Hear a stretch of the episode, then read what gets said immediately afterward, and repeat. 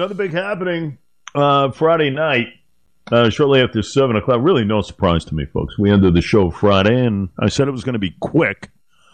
Um, maybe a beverage and a sandwich, and right after lunch, took a little longer than that. And then, listen, due diligence was in play. Uh, jurors wanted to see a little bit more as far as depraved indifference. You know, it's very little confusing right here and there. But mapping it all out for us as he has been uh, is Ray Perini, part of the great team of Perini Hoerger, and nice enough to give us a couple of minutes here on this Monday. Sir, how are you? And I am uh, good, Jay, and good to be good back. to have you aboard, my friend. And uh, you know, listen, um, I, I was having some dinner late Friday. And no surprise, no surprise when this thing came out the way it did, Ray. How about you? Assess that for me. Well, we've been talking about this since the trial started, and I, I, this was the proper verdict. I, I look at this case right now and I say, you know what, Suffolk residents should be very proud of their criminal justice system because it worked from the DA's office through the judge and the courts right down to the jury. Everyone working hard to get the right answer. So I think it's a proud day for Suffolk County and law enforcement in Suffolk County. You know, jurors to me, did their due diligence here. They, there was some, uh, I, I, guess, a little bit of uh, a cloudy picture as far as the definition, which you and I have spoken about here on the show, regarding uh, depraved indifference and everything else. And they wanted to make sure they had their their I's dotted and T's crossed as far as their final final decision. Uh, but uh, and and that's where it came down to depraved indifference and whatnot, making sure they had a grasp of it and uh, and they seem to have uh, done that as far as when they had a chance to listen listen to a little more audio there, Right. You know, jurors do take their job very seriously. And I think if they had just come back, walked in, and walked out, it would have been an injustice. But let's look at the facts because we have depraved indifference, which I think the government clearly proved or you have manslaughter in the, in the first degree, or you have criminally negligent homicide, which is like an E felony, four years. So that can get tricky. So they looked at the, they did the timeline. They looked at what happened that morning, the lie to the EMTs and the 911 operator, 40 minutes to, uh, 40 minutes to actually call 911 when this boy is in distress and probably dead already and the course of conduct over a year. I mean, this wasn't a one off. This was a course of brutality and that it, it's gut wrenching. It's very sad. It's the kind of case that everyone involved in it, seasoned prosecutors, defense attorneys, the judge, jurors in particular, are going to have trouble getting those images out of their head because this was just a very bad, evil case and they did the right thing. I'm glad they. I glad. I'm glad they took seven hours because it didn't look like it was. A, they were just hanging them. They did their job and they did it well. Ray, when you look at how defense attorneys went about their business here representing Valva, you know, John LeTurk in particular, and asking the judge, let's throw in a couple of lesser charges, negligent homicide. Right then and there, listen, I mean, he's saying, listen, my client, no doubt, is guilty. But let's go on that lesser charge, which which it would have given him less years behind bars, the negligent homicide. I mean, right then and there, if you're sitting on that that jury, uh, you know that something you know was not right as far as how this former cop treated his son. Thus, they're trying to lessen the load somewhat as far as how I'm thinking. If I was sitting on that jury that's what the, you know, trying to slide in something like that at the 11th hour wasn't going to cut it. You know, the fact of the matter is, this is a guy who sprayed his son with a hose outside, threw him in the garage, threw him in the garage soaking wet. Didn't care. Didn't care about his well being. Didn't care if the kid went to school, you know, with something in his stomach. Obviously, he was searching for crumbs in garbage pails, him and his brother Anthony. You know, urine stained clothing, lacerations, black and blue marks. You know, his his hands were red. It's you can't. I mean, listen, there was no way. If you're sitting on that jury, you can wipe any of that stuff out. I don't care what charge defense is going to throw at you. Uh, you know, they conceded a lot. They conceded the uh, endangering the welfare. They that he was a horrible father and he allowed these things to happen, but he didn't want them to die. And they had no place else to go. They had they had it because you're looking at murder, twenty five to life. I doubt he gets, a day less than that. If a jury they could have sold it, which was an impossible sale in my opinion. That crim neg is maximum would have been four. So they went to the law, they went to the charge, and they had to concede facts because the evidence was overwhelming. Uh, I don't know where else they were going, and we actually said that after the opening. They're not looking for an acquittal; they're looking for a lesser down charge to reduce the time, and that's that's how the trial played out. But the prosecutors, I think, you know, Laura Newcombe and Kerriann Kelly stayed focused, put the evidence in properly, and did a terrific job. They never they never got lost in the weeds like CPS and all these other things because CPS did not kill this boy. We'll get to that in a second here. Um, when you look at this case, I'm doing this a long time myself, reporting on stuff like this. I don't think I've ever uh, reported more regarding immense cruelty at the hands of a parent. Uh, the same person who was entrusted, you know, to provide unconditionally love and everything else. The job as a cop to protect and serve the public. I don't think there's been a tougher case I've reported on, to be honest with you, in, in all the years I'm doing this. I mean, no kid should ever have to endure such acts by a parent. My goodness.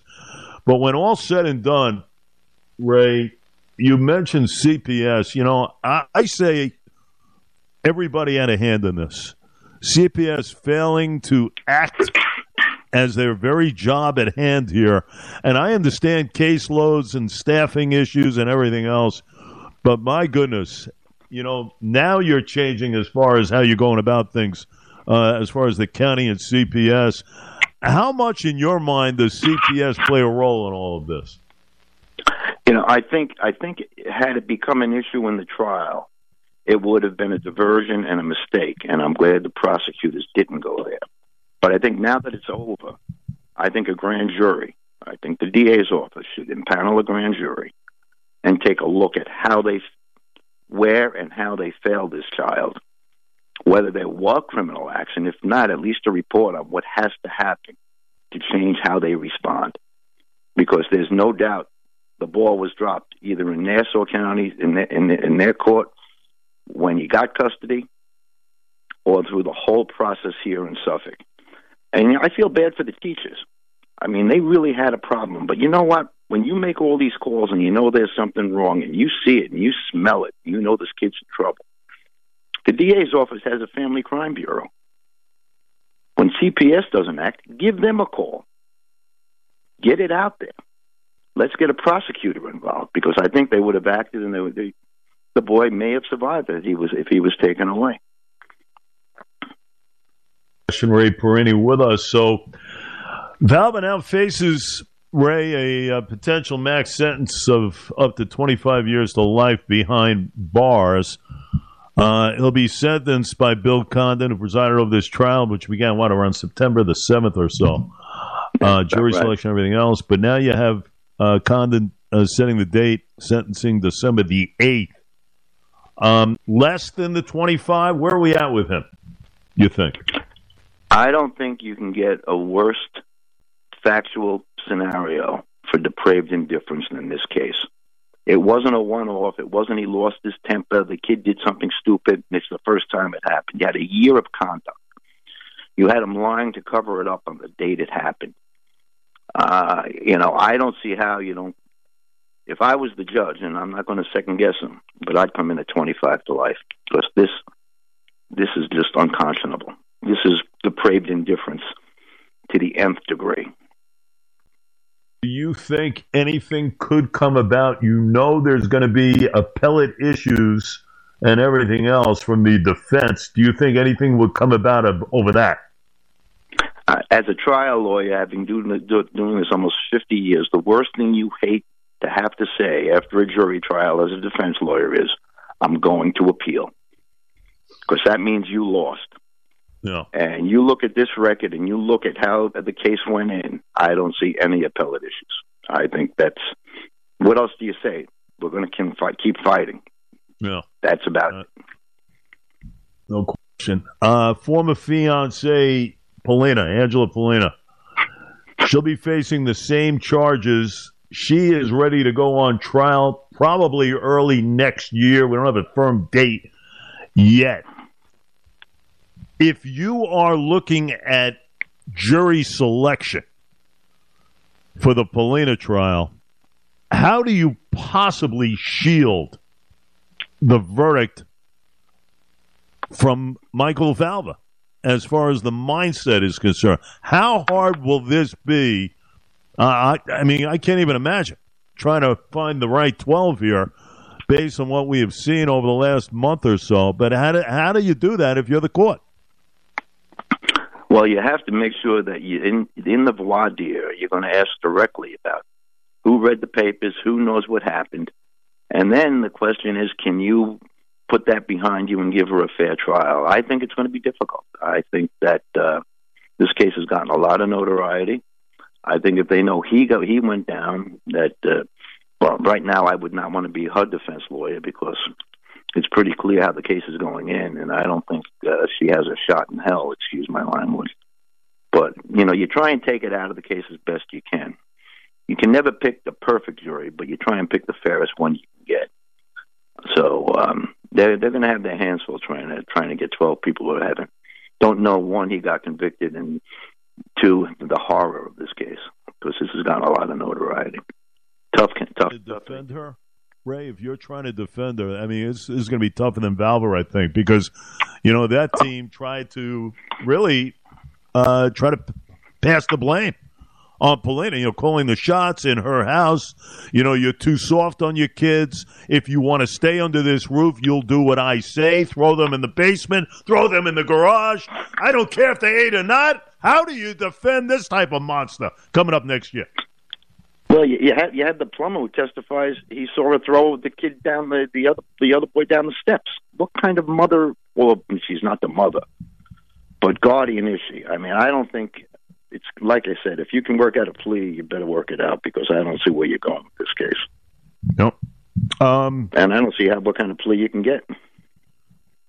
Getting getting back to the mother, Justyna Zubko Valva. I mean, with all that she stated from way back going to the courts, documents being presented, pleading for help. And when all said and done, you know, she kind of made a lot of sense.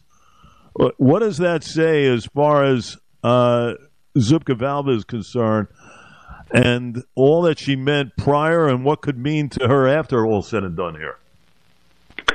You know, that that's another thing that has to be looked at and, and analyzed because the fact that he's a city cop did that play into it? That he has this credibility coming in, coming at you know coming into the the courtroom. Um, I hope not, because these were horrible allegations. But I mean, that's something that we have to take a look at. And I don't know enough about how that played out. I mean, I know what happened in the family court. I know he got custody.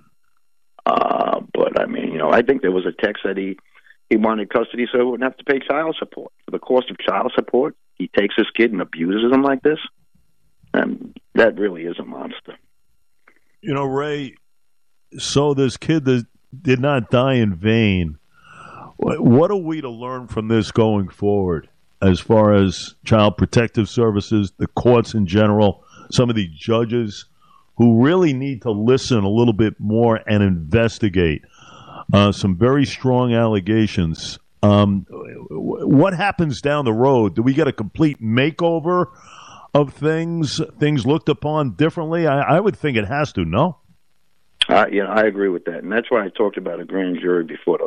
Somebody's got to look at Child Protective Services now and find out where and how this went so far off the rails. And I think it's the DA's job, quite frankly. he may not like me saying that, but I, you know, the grand juries are there for a reason. It doesn't mean you have to turn an indictment, but you can write a report to make things better, to correct the existing problem.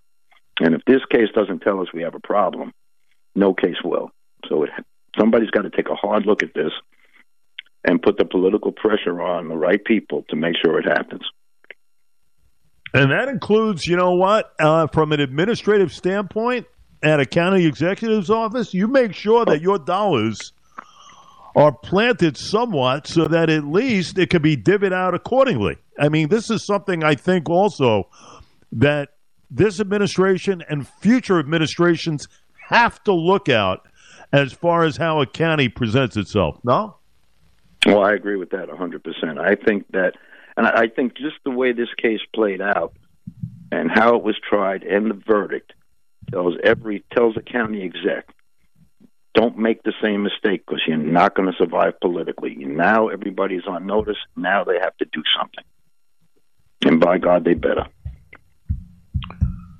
Without question, Ray Perini, ladies and gentlemen, Perini Hoerger, part of the great team, and of course you'll hear Ray as we get the next round of play uh, in business as far as the trial of Angela Pollina uh, sometime early 2023. Sir, great analysis as always. We look forward to having you on again.